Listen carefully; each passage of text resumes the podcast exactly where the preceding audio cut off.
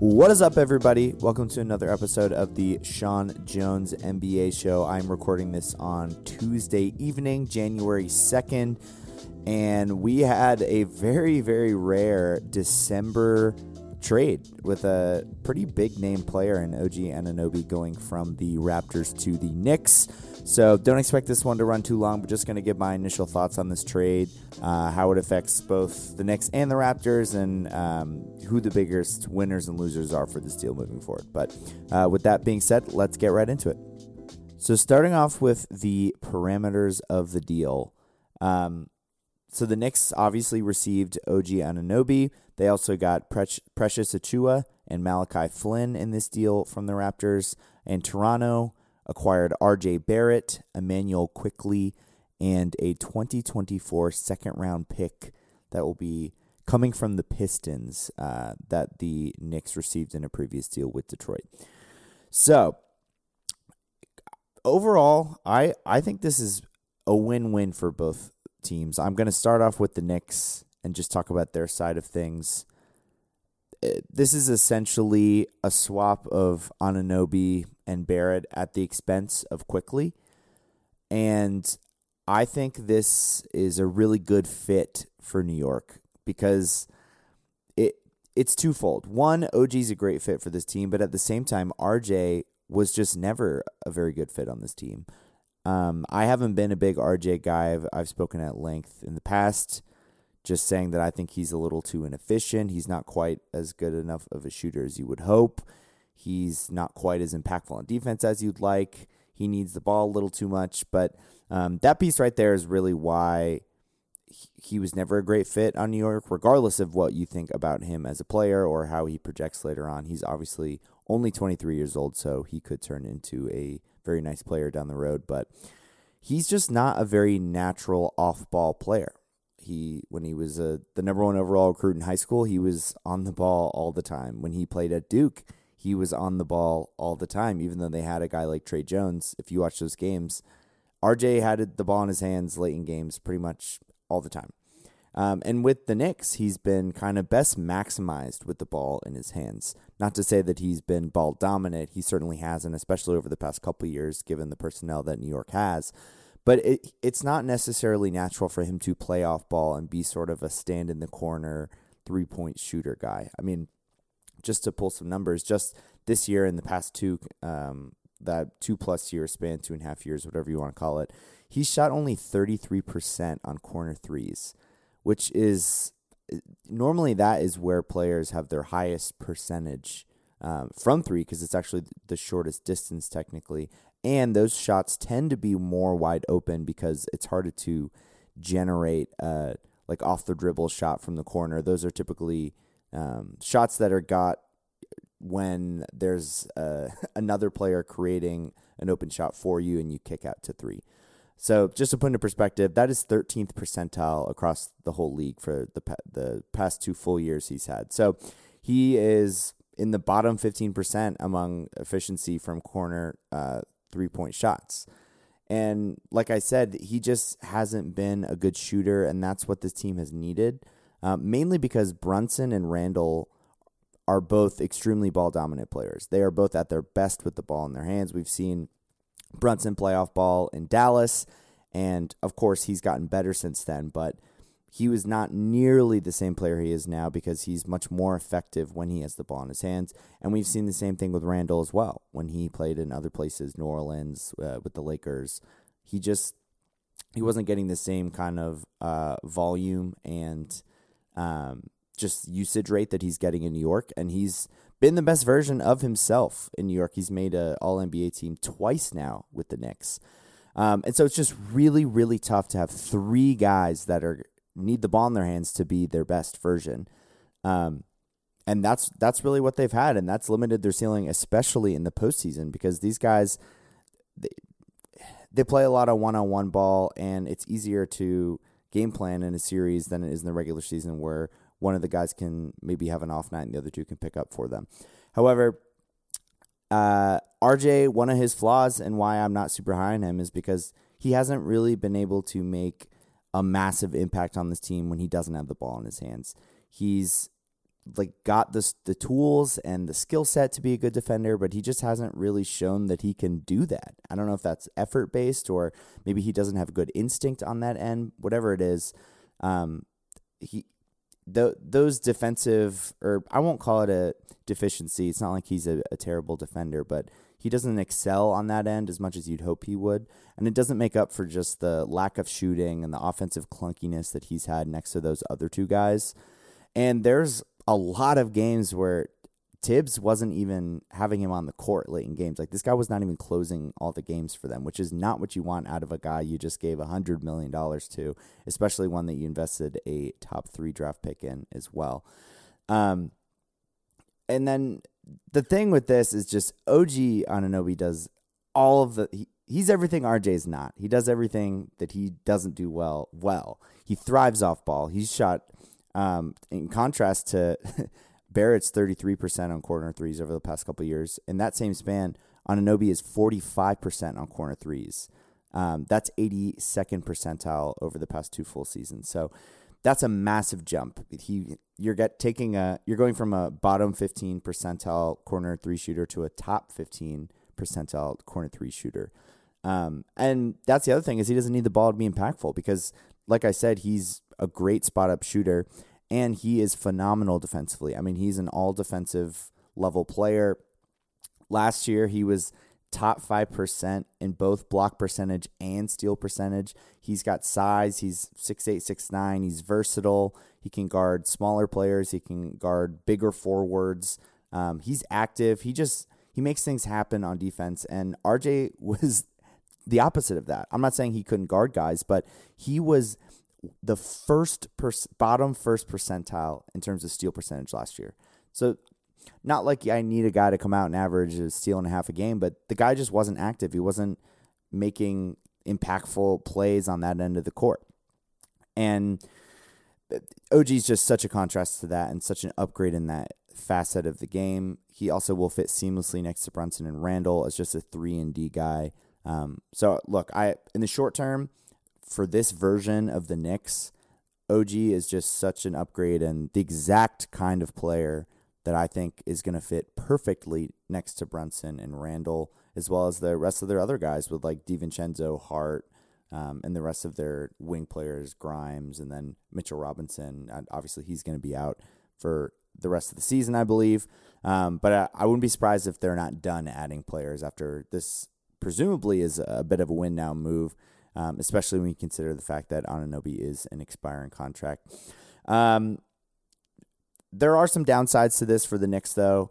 They really, really are going to lack ball handlers now. The only player outside of Brunson who you could even not even call a point guard, but even like a combo guard are Malachi Flynn, who they got in the deal, Miles McBride, and then Ryan Ar- Arcidiacono. These guys are not rotation players. I mean, Malachi Flynn's career five points a game on 38% from the field, 34% from three. He just hasn't gotten consistent minutes because he hasn't earned them because he hasn't been very good. Same deal for Miles McBride. I know he came out of West Virginia as a guy that people liked as a uh, maybe a three and D guy, a guy that is at least active on the defensive end, but so far in his career, he's averaging under three points per game on only 35% from the field, 29% from three. I know he shot it a little better this year, but he hasn't got minutes. When he's got minutes, he hasn't done anything on offense except to be inefficient. So, and then Arcidiacono, I mean, he's only played 41 games combined in the last three seasons, so he's not a, he's a fringe NBA player to begin with. So, I say all that to say that they just don't really have a reliable backup point guard right now, and they don't have a lot of guys that can even act as that. I mean, like you look at a team like Phoenix doesn't have a ton of point guards or any really, but like Jordan Goodwin can do that. Like Eric Gordon, he can do that. He's been a guy with the ball in his hands when uh, throughout his prime. Obviously, Booker and Beal to a different level because they're higher level players, but they can be comfortable with the ball in their hands. The Knicks just don't really have a lot of guys like that at all now, outside of Brunson, obviously. Um, so I think it's just going to be sort of a by committee approach in the non Brunson minutes. They'll obviously be fine when he's in the game, but when he's not in the game, and I think they're going to be relying on some of their presumed three and D guys like DiVincenzo, Grimes, Josh Hart, I think all of them are going to have to have increased responsibilities as ball handlers. Um, look, none of them are anything close to true point guards. None of them are amazing ball handlers, even for their position. None of them are great offensive initiators for themselves or others, really. They're more catch and shoot guys. DiVincenzo can do a little bit off the dribble. Um, Hart is does a lot of his damage, like in the paint on, on the um, uh, rebounding the ball and stuff. And Grimes has mostly been just a catch and shoot uh, 3 and D guy to this point. Though Grimes did come into college as a presumed combo guard, he did play some point guard in college, um, but he's been much better off the ball. That was kind of when he struggled in college, was when he was asked to be more of a ball handler at Kansas, and then once he transferred to Houston and could play off ball more, that was when he sort of um, thrived and uh, did a lot better. And he because he looked like a boss coming out of high school uh, initially, but then was able to work his way into first round territory and into the NBA draft. So I do think DiVincenzo is probably the best equipped to do more of this, but again, still not a point guard. Um, so they're definitely going to miss Quickley on that front, just in terms of initiating the offense, a reliable ball handler, but also just his scoring. I mean, their bench takes a significant hit here without a doubt. He was runner up for um, six man of the year last year. A lot of people thought he deserved to win. Um, I thought he was a worthy candidate. This year, he's following it up with another very, very solid season as well. Um, and look, they've been the Knicks have been among the tops in the league in terms of bench scoring and um, their net rating when their bench is out there too. They win a lot of games with their bench, and it's been a real strength of theirs. And Quickley's been the driving force behind that. I mean, he's the main guy. He's whether you want to call him a, a spark plug, a instant offense, a microwave score, whatever it is. I mean, he's all of those things, and he he gave them a consistent, massive advantage uh, when he would play up against the other team's second units. He's a much improved shooter. He wasn't the most efficient when he first came into the league, but um, he's certainly made progress there. Uh, I mean, this season he's right under 40% from the field, right around 45% from the field. That was after the first few years. He was sub 40 from the field. So he's gotten more efficient, albeit not amazingly efficient, but still made major strides there. Um, and that's with his volume going up. His stats improve when he starts. So it's not like one of those he the doesn't translate when you add volume to it. Also, probably one of the biggest improvements he's made is on the defensive end. He was a little bit of a liability when he came into the league, but he was significantly better there last year. He's continued that this year. So he's just been a, a really solid two way player. Um, uh, like if Lou Will could play a little defense, that's kind of what you're getting at it Quickley. But I'm interested to see what he can do as more than just a sixth man because he did start uh, last night with the Raptors in his first game. So I would uh, assume he'll continue to do so. Um, in terms of the Knicks, big picture here, they are still a move away from being relevant. There's no doubt about it. They're just, this is not a, a needle mover. I think this puts them maybe comfortably as the fourth best, fourth or fifth best team in the East. Whereas the, you could make some cases for Orlando or Indiana above them before this deal. I think they're, I, I would trust them more than those teams now for sure. But um, look, they're not beating Boston. I don't think they're beating Milwaukee. I'm not gonna pick them to beat the Sixers. I probably am picking Miami over them again as well. So like, I think they're they could they make the second round again if they got a, a good matchup. Sure, but do I think they have any chance to do anything beyond that? I I just don't. Um, but look, they've got the pieces to make it happen. They have all of their first round picks moving forward, as well as um, one from Dallas this year, one from Detroit this year, one from Washington this year. There are heavy heavy protections on most of these picks. Like the Washington one will not convey this year, the Detroit one will not convey this year. The Dallas one probably will. Um, but that's what we thought last year, and it didn't. So who knows? They've got a lot of protections on them. So, but they've got picks to move. They can um, defer some of those uh, um, protections, and you can end up trading them, and then they can add extra protections. They could take protections off, working in a deal with one of the other teams as well. They also have all of their own picks, like I said. So they've got moves to make. They've got movable contracts. Fournier's an expiring deal if they want to make a huge upgrade, I mean, Randle is certainly a guy who should have some value on the open market, despite the polarizing figure he is. He's been phenomenal over the past few weeks. There's no denying that. And so, look, if they can go out and get a Donovan Mitchell, then maybe we get a little more interesting. Maybe they could beat Miami. Maybe they could beat Philadelphia. Maybe they could make it at least interesting with a team like Milwaukee. Um, but it, look, it has to be a top 15, top 20 guy. If they're not getting one of those guys, it's just not going to happen for them as a contender. You need a top 20 to top 15 player to even have a chance at making any sort of run in today's NBA. The league is just too talented. Um, I don't care how deep you are. I don't care how good your bench is. There's just no real precedent for it. I mean, they can 2015 Hawks themselves to the conference finals, maybe, but outside of that, I mean, it's just not it's not going to happen. So they've got them pieces. We'll see if they make a move. I think they're they're going to still make another move. Um, but I like this as a trade for them just to get marginally better around the fringes. Um, it didn't cost them any of their picks in the first round at least, so you have to be pretty happy about that. I wasn't a huge RJ guy anyway. Look, Quickley is a free agent after this year. They were probably going to lose him anyway because him and Brunson they they just don't really play. They don't fit together. They're too redundant. He was probably going to leave anyway.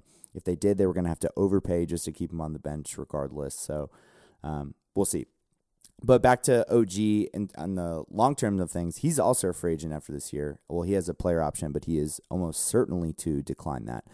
So with that said, this deal I say is a success, but it, it is very contingent on them re-signing him. If they do not re-sign him, then it can quickly turn into a disaster for them. I mean, to get to get rid of Quickley and Barrett and a first round pick or second round pick that's about as good of a second round pick as you can get with the the Pistons, who have, are obviously terrible this year.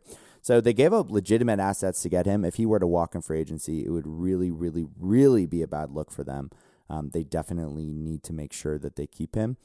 Um, but I mean, it looks like he's gonna. They were saying he wanted somewhere close to forty million. I think he might get a contract similar to like a Jerami Grant type deal, which doesn't sound great when you say it out loud, but given the context of the salary cap and where deals are headed, like that just is the market. If they don't sign him to that, somebody else will.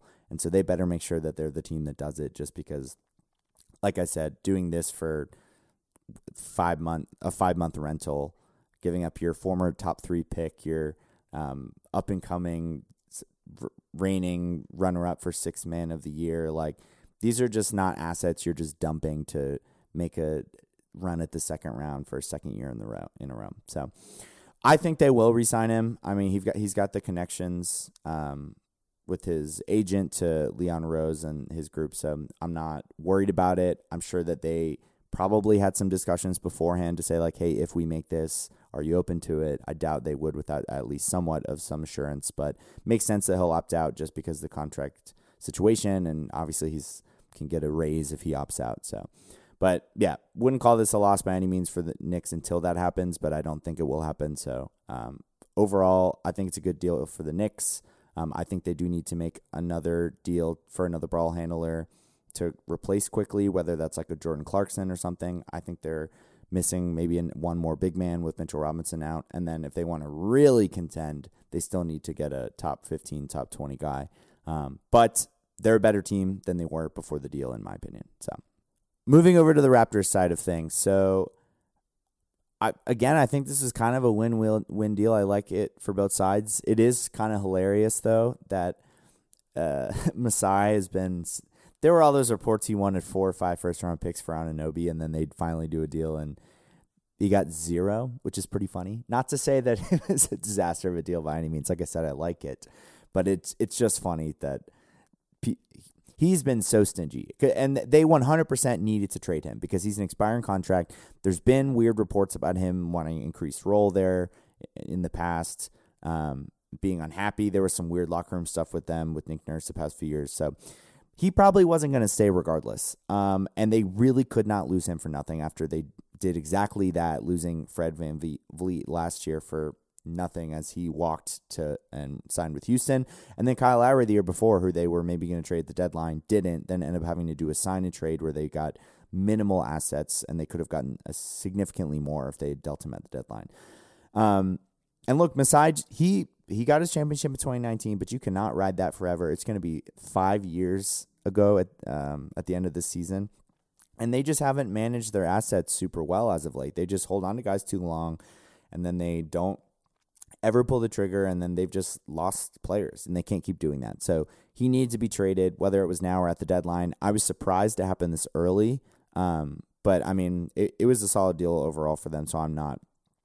Maybe a team would have got more desperate closer to the deadline. They could have got some more picks, but maybe they preferred players this time and they wanted some actual guys they can build around, which I don't blame them for. I think A lot of teams end up going heavy on the picks, but do those picks often turn into something? Sometimes, but certainly not as at, at as high of a rate as you would like. Um, I think I know I just kind of sh- took a shit on Barrett a little bit, but I think it's worth taking a flyer on him. I still think he, like I said, he's 23 years old. He's got the tools if he wants to be good defensively.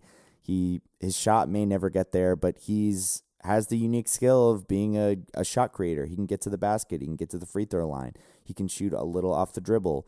He's still a guy that if you're not looking to win right now, there's nothing wrong with having him on your team and trying to develop him. And we've seen Toronto be really good in the development space in the past with guys that were not, heralded. So if we get a guy like him who is got the talent and the skill set to be really good, maybe they can help um, develop him into what a lot of people thought he would be coming out of the draft when he went top three overall.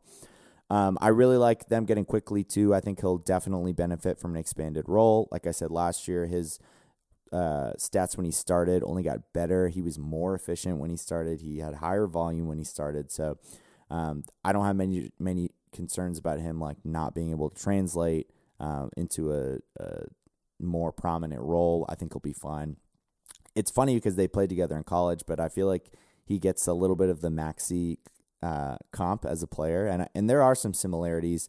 I don't think he's gonna end up being a Tyrese Maxey just because Maxey is uber efficient and he just has been his whole career, whereas Quickley just was not that coming out um, when he first got into the league. However, there's some flashes. I think it's worth seeing how close he can get to that because I think that's kind of the mold that you'd want to go for a guy who can just get to the paint whenever he wants, has a great floater, um, can shoot off the dribble, can shoot, catch, and shoot, good with the ball in his hands, can play a little off ball, um, super fast with the ball getting downhill, you know. So it's, I'm interested to see what he can be. He's only 24 years old at this point. So, um, the sky presumably is the limit. I do I ever think he'll be like an all-star player? Probably not, but I was really impressed with his defense last year as I mentioned earlier just in terms of I didn't think he'd ever be that solid. I thought he was honestly a liability. Um, and look, he did struggle in the playoffs last year. His shooting splits were awful. Um, he didn't play well on either end, so there's certainly room to grow for him. Um, and then the second round pick they got, like I said, that's Detroit's pick. So it's going to be a top 35 ish pick at worst, probably top, could be 31st, 32nd, 33rd overall. So it's almost like a bad first round pick. Um, and they get it as a second. So it, it's not a terrible um, it's not just like a throw in second pick, I would say. Um, but for Toronto, look, they need to move OG. If they're smart, they will move Siakam as well. He needs to be moved. He's also an expiring contract after this year. He's already like 29, I think. And what does re signing him even do for you? He's not on the same timeline as guys like Scottie Barnes, only 22 years old. RJ's 23. Quickley's 24. They're moving in the younger direction. Um, they already let uh, VanVleet walk, as I said. Lowry's been gone for years. Um, now Anunoby's gone. Like the era from their post championship group, it, it's it is expired. Um, Siakam's not even having a very good year either.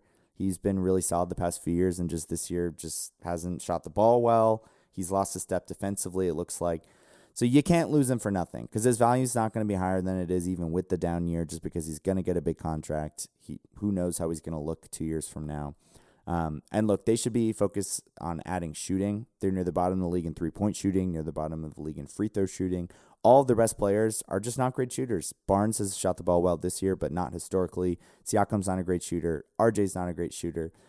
Um, and so they just they need to get more shooting. They need to continue to get younger. Uh, and I think the progression of Scottie Barnes this year has finally allowed them to pull the trigger here. They've been so reluctant for so long, but he's having a really great bounce back year after what a lot of people thought was a down sophomore season last year. But I think them now seeing, hey, this guy really could be our best player. He could get his way into the top 10, top 15 conversation, at least at some point. Again, he is only 22 years old. So that has, I think, allowed them to be more comfortable moving off some of these other older players. Not that they're super old, they're all still in their 20s, but not on the same timeline. And RJ fits the timeline better. Barrett also, look, he's this sounds lazy, but he's from Canada. He said he was a Raptors fan growing up, so at least you know he's going to embrace the city. Um, someone who you know is going to want to be there. Um, which Anunoby, who knows if he ever really wanted to be there. Um, but yeah, Raptors pretty solid overall. I think they're heading the right direction. Again, I think they're not done either. I think they'll move Siakam. I think they certainly could still move Poeltl as well. I think a guy like Dennis Schroeder could be dealt. They've got guys to deal, and look, they're they're not they haven't been good even with these guys. So I think it's time for them to sort of take a back seat and um, I don't want to say bottom out because they've got enough talent where they're not going to bottom bottom out, but just see what they got, throw the guys out there, see how they look, and just start building more through the draft like they have been sort of doing, and then um, maybe take a flyer on some bad contracts and see if they can maybe revitalize a, a younger player. I mean, a, a perfect example of this is look at someone like Coby White. He's having a, a by far the best year of his career, and I bet you you could have had him in a trade last year for like one first round pick or two seconds or something like that. And another good example of someone who maybe is more available now, who knows, but Jaden Ivey. That guy was presumed top four pick. There were rumors of people willing to give up like multiple picks, proven guys, just to have the right to draft him.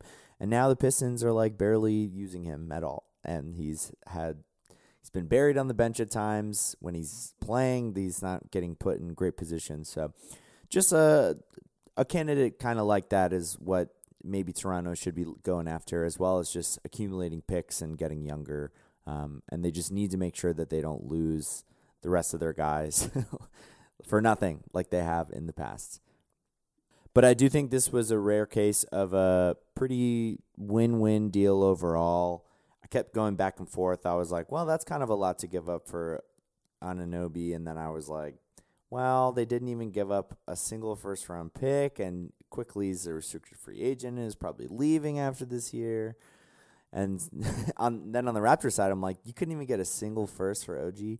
But then I'm like, well, they did get a pick that is almost a first, and then he is an expiring contract. So you probably weren't going to get a ton of picks for him anyway. And then Barrett is maybe the best player you were going to be able to get back, and then Quickley is also a really nice piece. So it's like uh, you could convince yourself either way, which when you're going back and forth on it, that probably means, means it was a pretty fair deal for both sides. And that's going to do it for this episode of the Sean Jones NBA show. Um, I'll probably have some more in depth content over the next week or two, but just wanted to get a quick little react to that trade since it was a little bit unexpected and one of the bigger trades we've really had in the month of December in recent memory. So I anticipate we'll have some more deals over the next coming weeks, if not next coming months.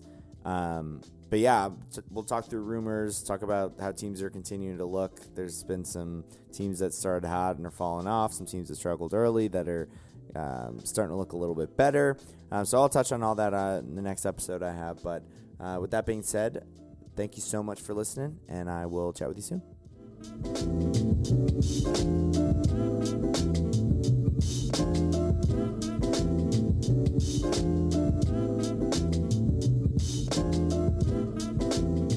Música